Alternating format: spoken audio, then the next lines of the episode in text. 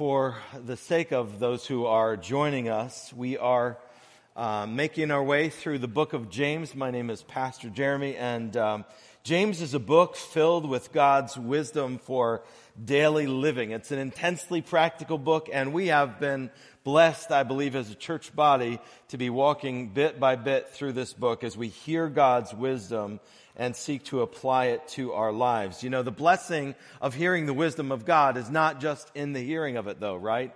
It's in the doing of it that we are blessed. And God today uh, has another blessing in store for us as we look at His Word. I'm going to read now from James 4, uh, verses 13 through 17. As I read, I remind you and myself that this is the Word of God the holy, perfect, authoritative word of the Lord.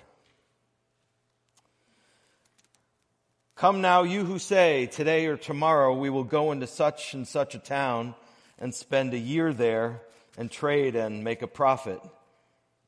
Yet you do not know what tomorrow will bring. What is your life? For you are a mist that appears for a little time and then vanishes. Instead, you ought to say, if the Lord wills, we will live and do this or that. As it is, you boast in your arrogance. All such boasting is evil. So whoever knows the right thing to do and fails to do it, for him it is sin. Lord, we pray that together as your body, um, as we submit ourselves to your word this morning, as we ask for your Holy Spirit to come and illuminate this text to our minds and to our hearts, that you would humble us, Lord, that you would cause us uh, to do the very thing that James is instructing us, that is, to humble ourselves before you in view of all of our lives. Help us to recognize that every day that you give us breath is a gift from you and help us to give you all of the plans that we can think about and plan for our future. May we give them to you day by day as we seek to walk in your will. Lord, help us. We pray this together in Jesus' name. Amen. Many people, though perhaps not all, like to make plans. Many people like to make plans. Some people like to plan events, and I'm glad for those people to, to help us, even as a church, to, to help make plans for events. Other people like to dream about events in the future. Uh, some of us sometimes find that even the anticipation and the planning of an event is almost as fun as the event itself, right? Um, me, I for one, I love thinking about um, times with my family. I love thinking about maybe planning a, a, vacation and and the anticipation of that time together with us as a family is is so fun because you you look forward to it and you plan with great joy in advance of these things. Some people like to plan in other ways too, like they like to set goals, like business goals or financial goals or professional goals. Sometimes fitness goals around the, the first of the year, then they last about till the third week of the year. But, but we like to plan and to make goals. And in many ways, planning is good.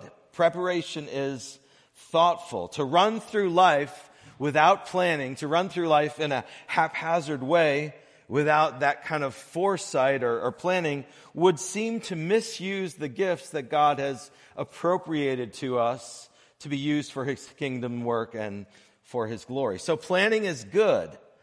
I heard uh, this past week, I, I was listening to a podcast. I heard that the evangelist, John Wesley, used to plan out his days in 20 minute segments so that he could maximize his impact for the kingdom of God. 20 minute segments.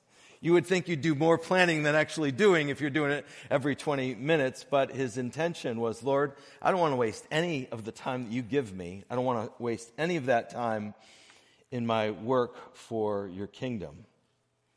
James this morning, James is writing to people who are making plans. They're going here They're going there. They are going to conduct business in this and this city.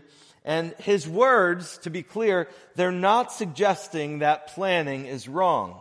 Um, his words, though, are saying that there's a, a type of planning, there's a, there's a certain kind of planning that is wrong. In fact, in verse 16, he calls a certain type of planning evil.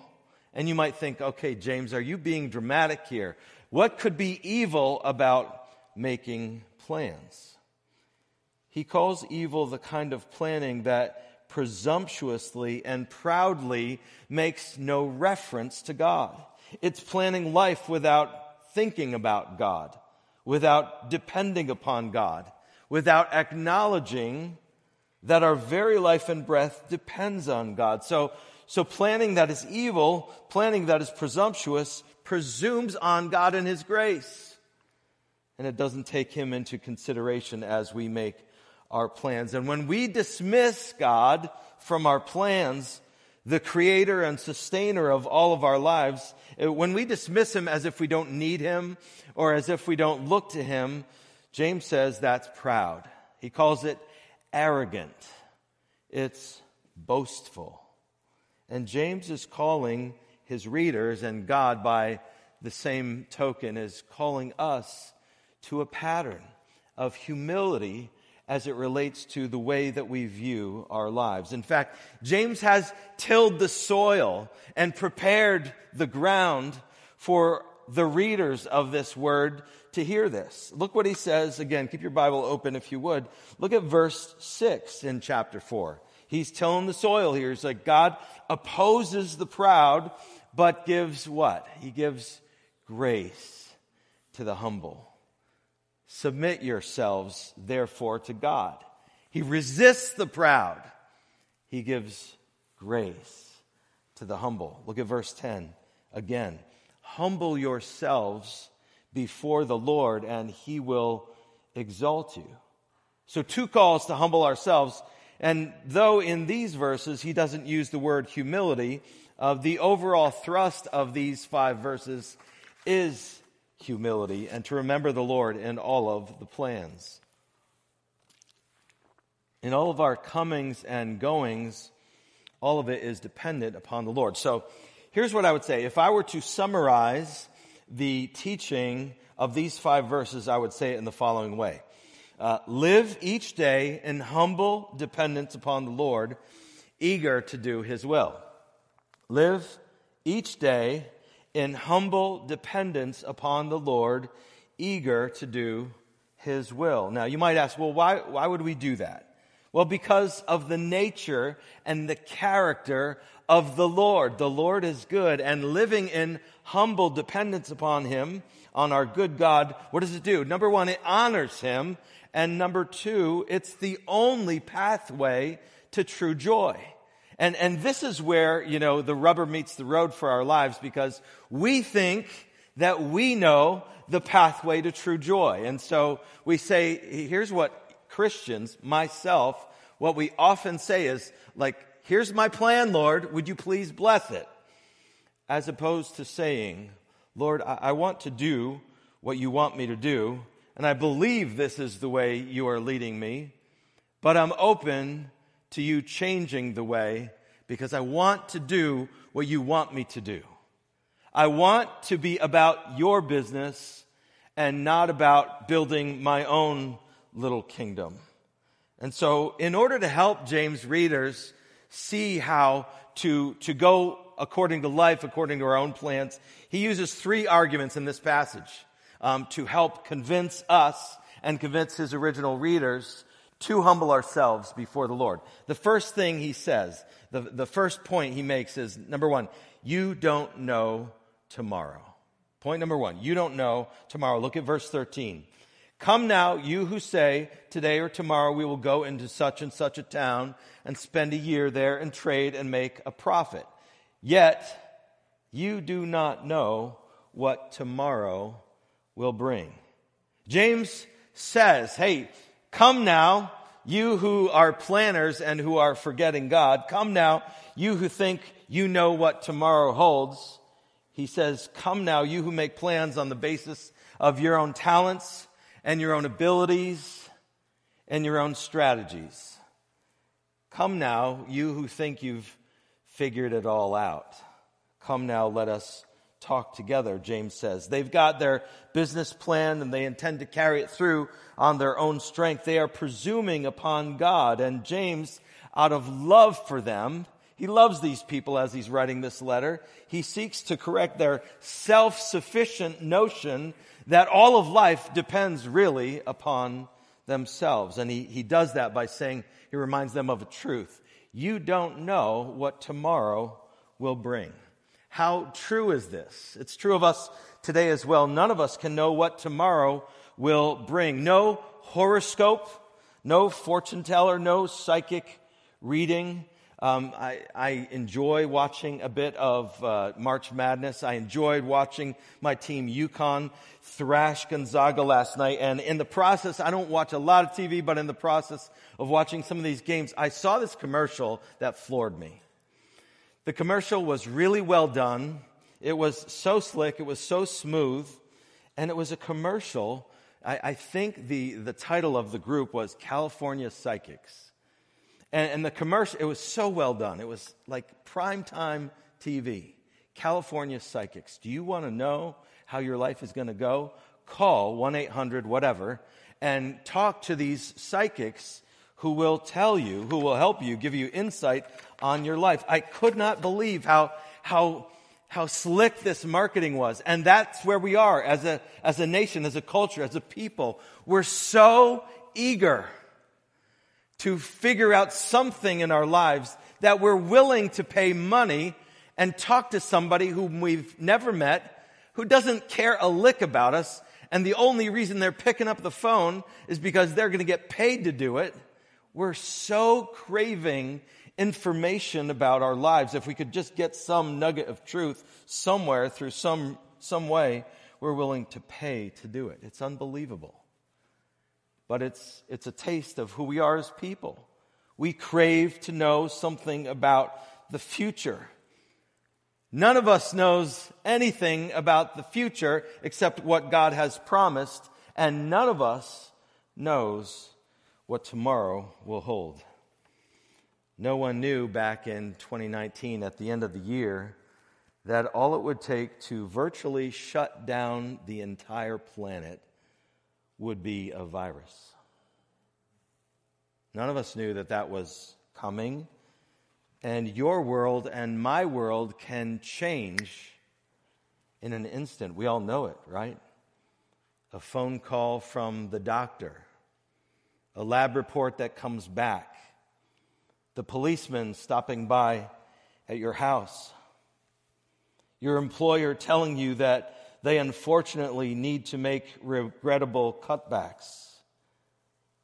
And in an instant, our lives can be changed. This is what James is saying. You don't know what tomorrow holds. And his intention here is not in any way to promote fear in our lives. God never wants us to live out of fear, but it is, it is intended to humble us enough to say, wow, you're right. I, I don't know what tomorrow holds. I, I have no control over what happens tomorrow, in fact. And that very fact alone should humble us enough to say, Lord, I, I, I endeavor to do this. I'd like to do that. I'm going to set my plans there as, as, as I believe you've led me to, but I, I hold it with open hands because I don't know what tomorrow holds, but you do. But you do. You see, dear friends, there is such comfort.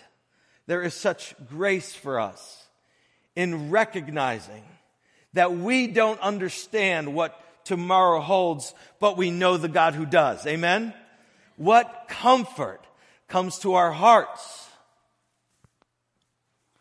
in a world that in some way is going crazy. And when we look at the future, we're like, boy, I don't like the looks of this. We have comfort this morning because though we don't know what happens tomorrow, we know the God who does. And He stands in sovereign authority over everything that occurs.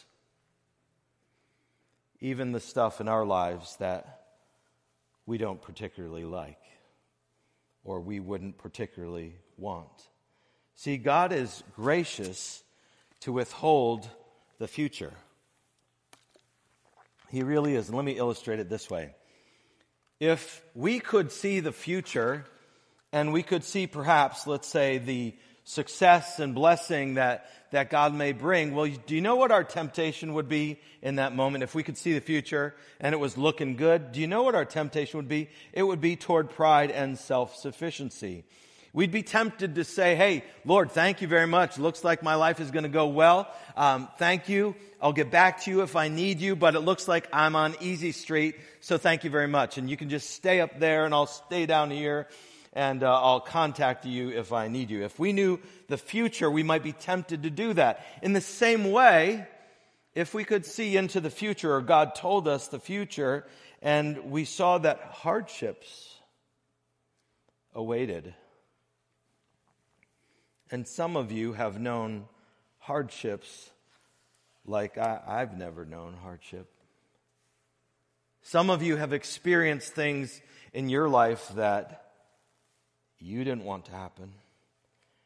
And if that were all laid out before us and we could see the future, some of us would be tempted to despondency and fear. We'd lack a joy in life because of that thing or those events that, that are coming that, that we don't want to have happen. And so we'd be shackled in fear and despondency. Do you see? God is good to not show us what's going to happen, but rather to say to us, and this is what he's saying through the book of James, trust me for the future. Trust me.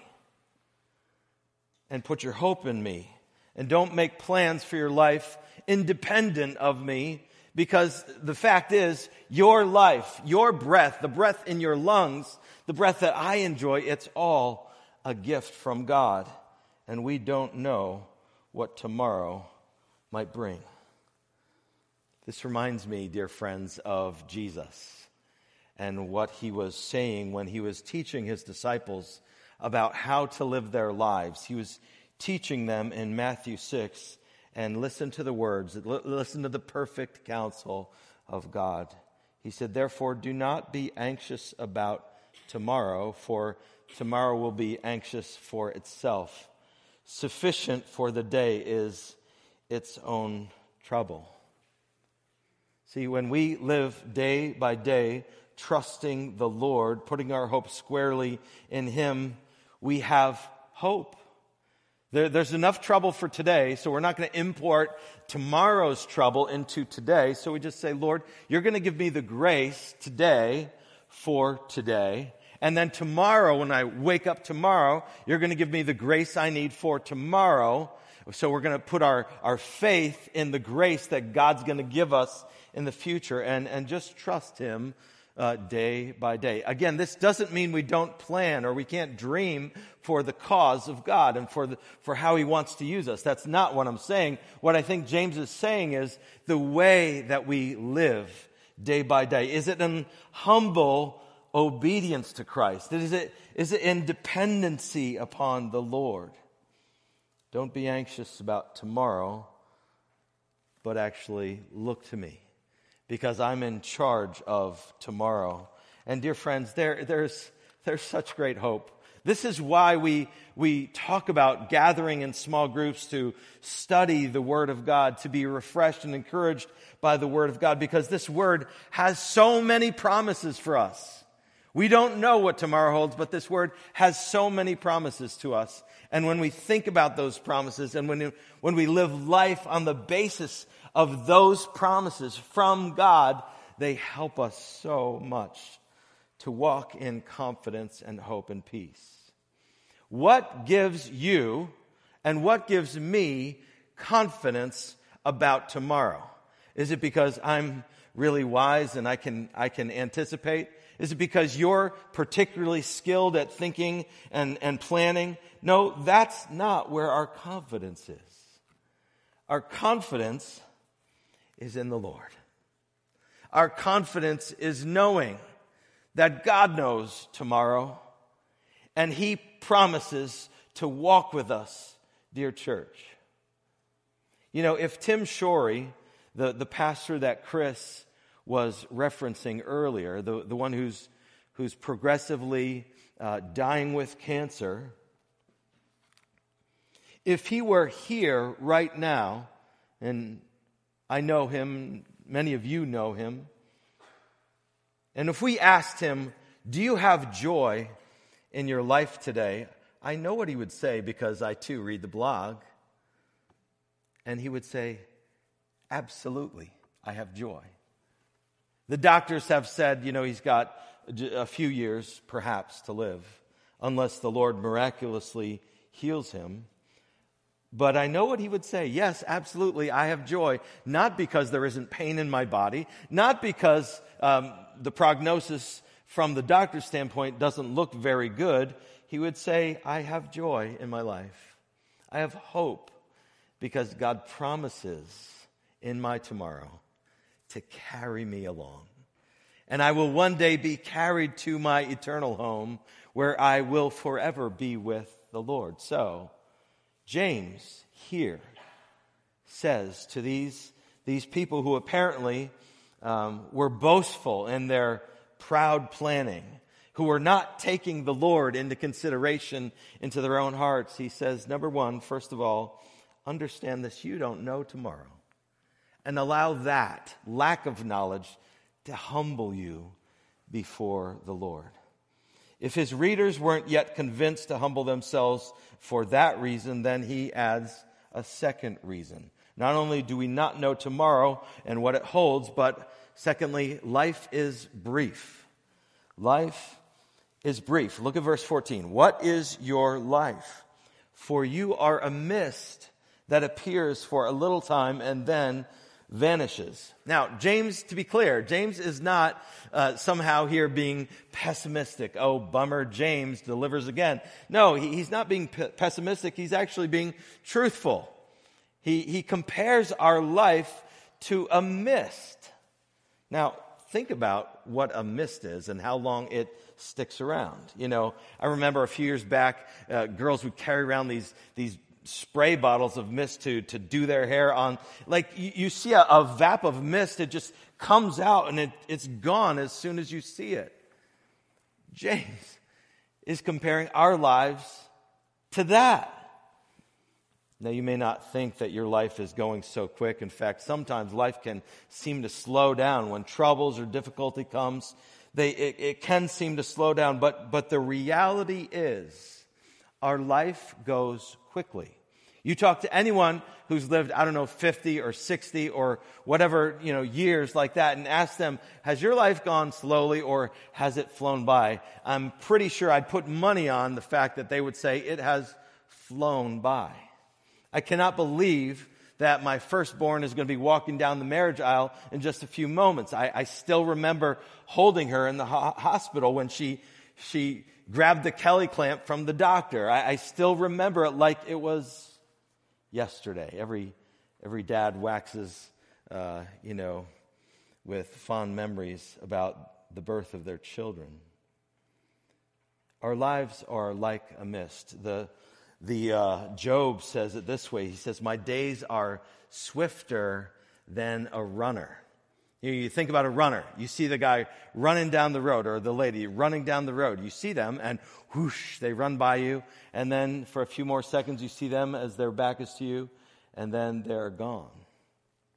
Why is James pressing this point? To, again, to depress us? No, of course not. It's to take our lives into proper perspective, to not get too impressed with ourselves and to take note of our time because our time is here. It's, it's limited. It goes quickly. It passes like a vapor, like a mist, like a beautiful sunset that we see and we wish we could kind of freeze it in a still frame. Like, that's so beautiful. And even as you're watching it, it is going down, and, and before you know it, it's gone. Life is a vapor. Why is he saying this? Here's where the wisdom of the Psalms come to us and teach us again. King David, who spoke with God's wisdom, said it this way So teach us to number our days that we may get a heart of wisdom. Teach us to number our days so that we may get a heart of wisdom. What is, what is James about? The book of James? It's a, a book of wisdom. When he's saying your, your life is a mist, it's like a vapor. It, it rises up and, and before long it, it's gone. It's not to depress us, but to teach us, in fact, to, to number the days that we have. What does that mean? Well, it means that uh, we can increase the thankfulness that we have for every day that we breathe, right? Because we don't know the number of our days. We don't know what tomorrow holds. We don't know what life has in store. So if we number our days, in other words, we don't just like, oh, another day in paradise, going to work tomorrow. I mean, I know that's our temptation, all of us, right? There are things, there are things that we have to do that we may not want to do. But if we submit to the wisdom of God, and the wisdom of God says to us, number your days, then that will make a difference in the way that we face tomorrow. It really will. It will position our hearts to say, Lord, you've given me another day. Thank you very much. You've given me life and breath and health. You've given me the ability to, to go to work and, and earn an income and provide for a family and, and serve other people. You've given me that by your gracious hand. Numbering our days makes us really thankful. Our hearts grow in gratitude for God and for his good gifts as we number our days. Do you know what numbering our days also reminds us? That, that we are very finite, and in fact, God is not. So when we pray, we are we are people who have numbered days. God knows the number of our days on this earth. And we are praying to a God who does not have his days numbered. In fact, he's never begun. There was never a time when God was not. He's eternal. He knows the beginning from the end and the end from the beginning. He is the Alpha. He is the Omega. He knows it all. And numbering our days reminds us of our finiteness, of our inability to know all things. And so it pushes us. Do you see? It pushes us back to the Lord and say, Lord, I, I need you today. I need your wisdom today because you're infinite. I'm very finite. And so numbering our days helps us. The, a third thing that numbering our days does, it does this. It brings a sharpened focus to our lives. Now, I don't intend this comment to be morbid, but just imagine with me for a moment. If someone said to you, and you knew it was true, you have 30 days to live. Today, you have 30 days to live. What would change in your life? All of our lives were, would change immediately if we were told you have 30 days to live. There would be people that we'd be contacting today to make amends with. There would be love that we would be so eager to pour out on people maybe that we haven't seen in a while. We would be reaching toward people, not tearing people apart. We would be using our resources for eternal purposes. And see, when we number our days, it causes us to, to sharpen the focus of our lives and not just live, hey, just another day. No teaching us to number our days. And this is why James says to us, Your life is like a mist. It's here one moment and it's gone the next. And so, what are you living for today? Who are you living for today? See, God knows what satisfies us, right? He knows what satisfies us. And so when, when He inspires James to write these words, the intended effect is that it sharpens the focus of our lives in such a way that we will cut out the chaff, the stuff that doesn't bring joy, and it focuses our hearts on Jesus Christ, the only one who can bring joy. Because our satisfaction will never be found in the accumulation of goods and the rise of a bank account in any kind of impression that we can make on other people. Wow, look at that guy, look at that lady. Satisfaction. He knows that. That's why he's good to remind us to, to take a posture of humility and say, you know what, my life is a mist. I recognize something here this morning, dear friends. I recognize that, that I'm in the position that I'm in in this church uh, by God's doing. I didn't force myself in. God uh, put me in this church, and I realize that I'm, I'm warming the seat for the next person who's going to be in that seat. I, I don't know who it is, and I don't know, know the timing of that, but, but I do recognize this. One day I will not be a pastor at Grace Community Church because my life is a mist. I'm here today, and in that sense, gone tomorrow. It sharpens our focus.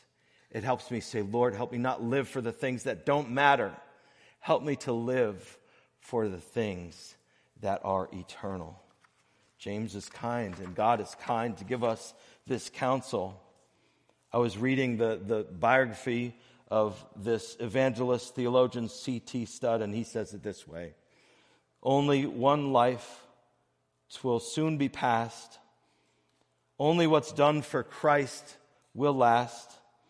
And when I am dying, how happy I'll be if the lamp of my life has been burned out for thee.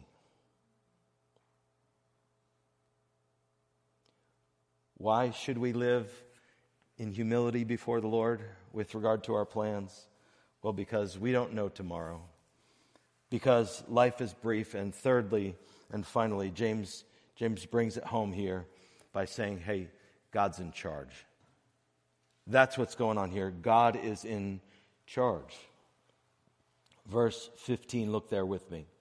Instead of being proud and presumptuous, instead of doing that, he said, You ought to say, If the Lord wills, we will live and do this or that. As it is, you boast in your arrogance. All such boasting is evil. So rather than, than boast in our plans and say, Here's what we're doing, and not think about the Lord. Uh, James is saying, hey, let me remind you that your very life and breath is from the Lord himself. And so it would be wise for you to say, if the Lord wills.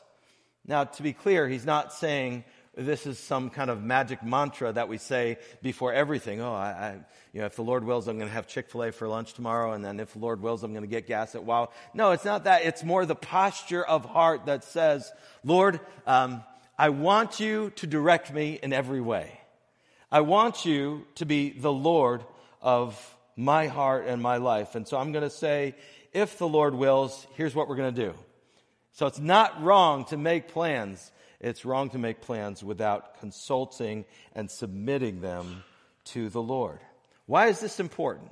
This is important that we remember that God is in charge He's in sovereign charge over our lives because doing the Lord's will, hear me on this, dear friends, doing the Lord's will is at times hard. Right?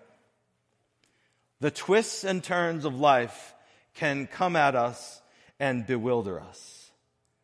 There are times that you may want to bag your profession because you just can't take it anymore. And the Lord says to you, no, stay.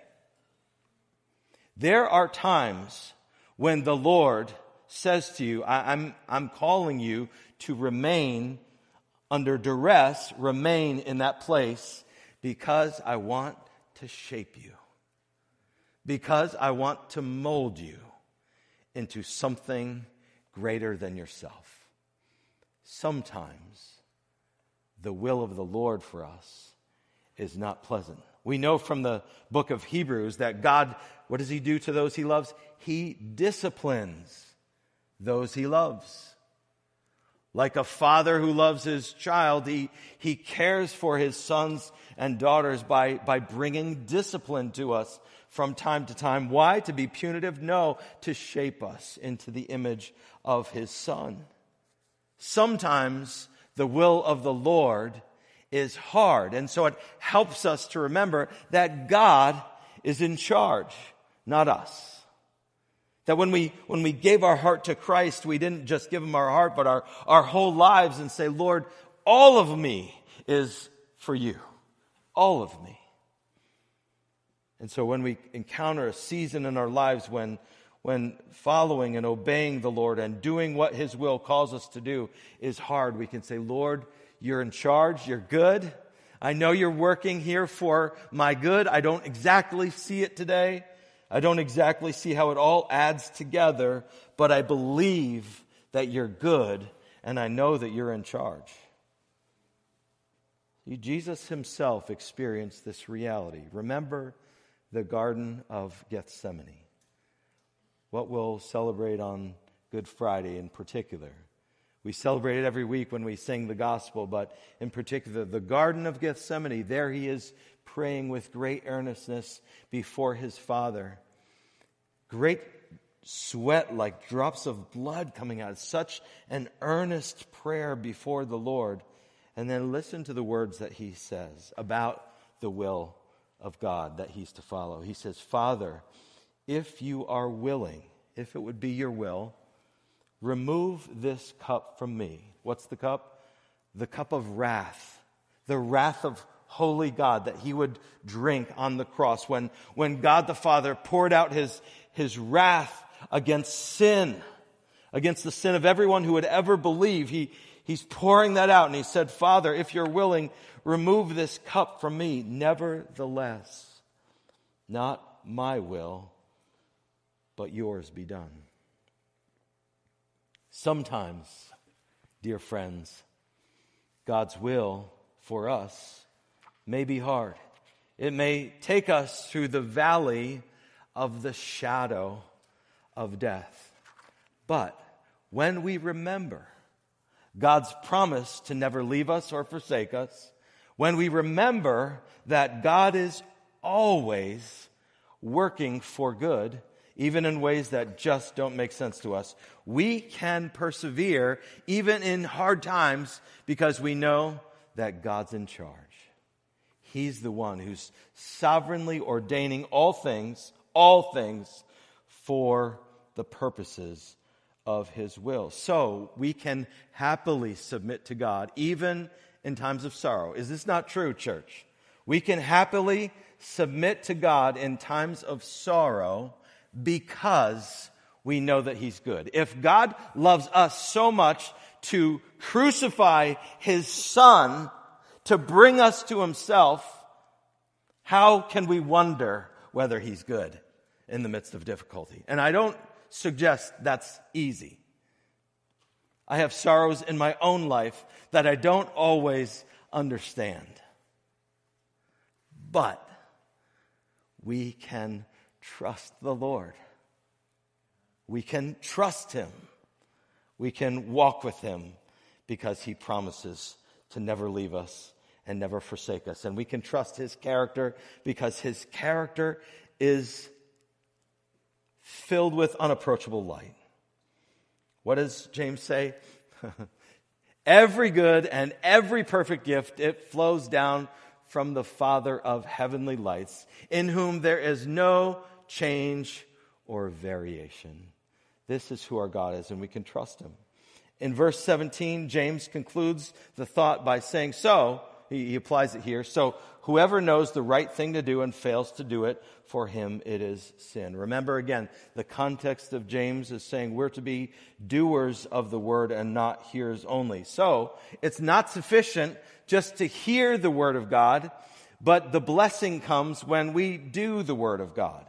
It's not sufficient just to know certain truths, but to act on certain truths. And when we turn our back on the truth, we are sinning. When we don't do what the truth commands us to do, then we are acting in sin. And so he's, he's just putting the nail on the coffin here, saying, Dear friends, oh, dear friends, humble yourselves before the Lord because you don't know what tomorrow holds, because your life is a vapor, it goes so quickly, and because God is in charge. Now, let me offer to you just two thoughts by way of application. Like, what, what does this mean for you and me to live daily under this uh, humility that says, Lord, you're in charge? Number one, application point number one actively, daily, you might even add moment by moment, submit your heart and your plans to the Lord and to his will.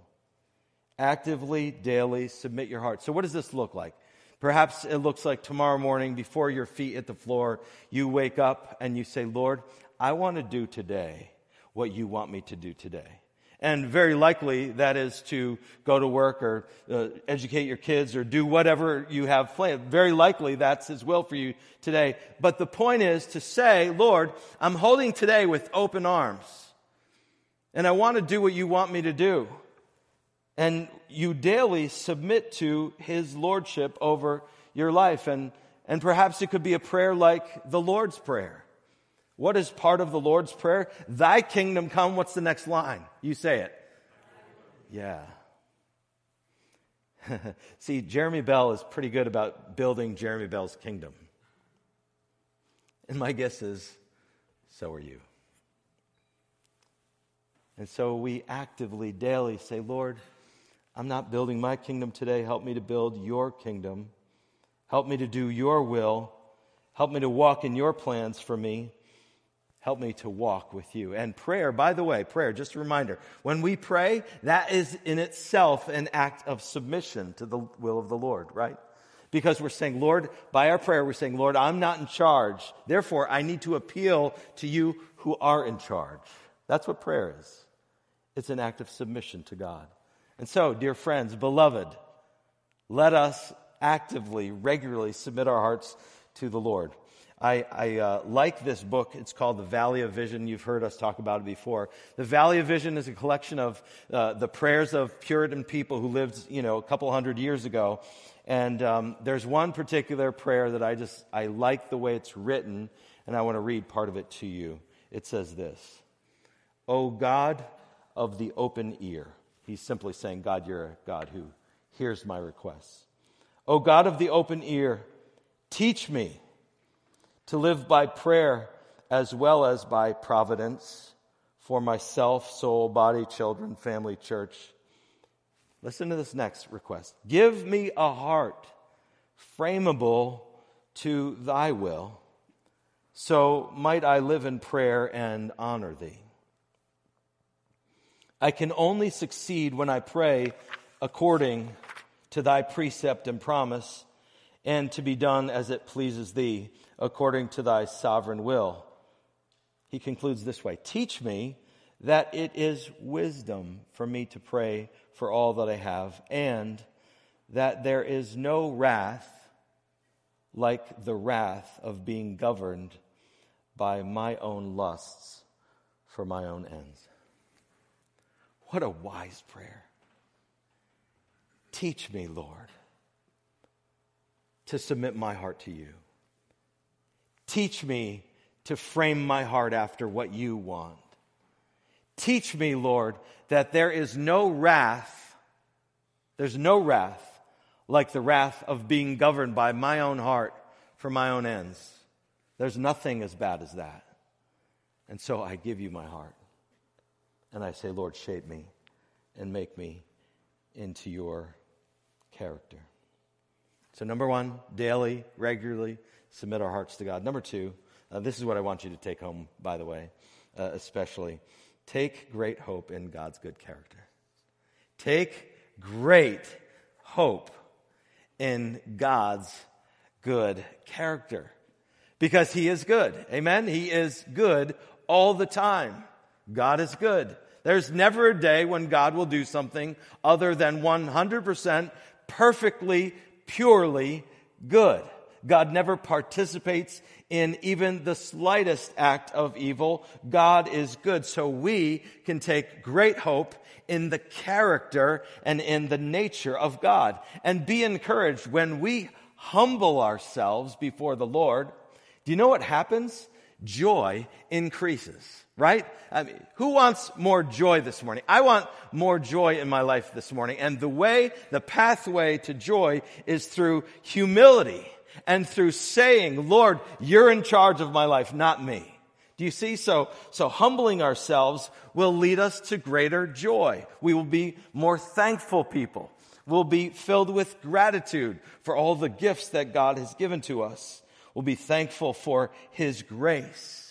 as we rehearse the gospel day by day. So, humbling ourselves before the Lord and, and viewing our lives before the Lord, it, it produces great joy. It produces the character of hope. It produces something in us that refines us and makes us into the image of Christ. So, dear friends, take great hope. You have a great God and he's calling you to submit to him. And his call to you to submit to him is the greatest act of love he could do for you. Because when we're following him, we are following the God of all joy, the God who is good to his creation. I want to call the worship team to come join me on stage. We're going to prepare our hearts to sing and respond to this word. Um, and I, I want to remind us and encourage us with what James is saying here. Number one, he's saying, live each day, dear friends, live each day in humble dependence upon the Lord uh, with an eagerness to do the will of the Lord because we know that when we do the will of the Lord, we are in the pathway of great joy and it honors our Lord together. Would you stand with me as we prepare our hearts to sing and respond to this word?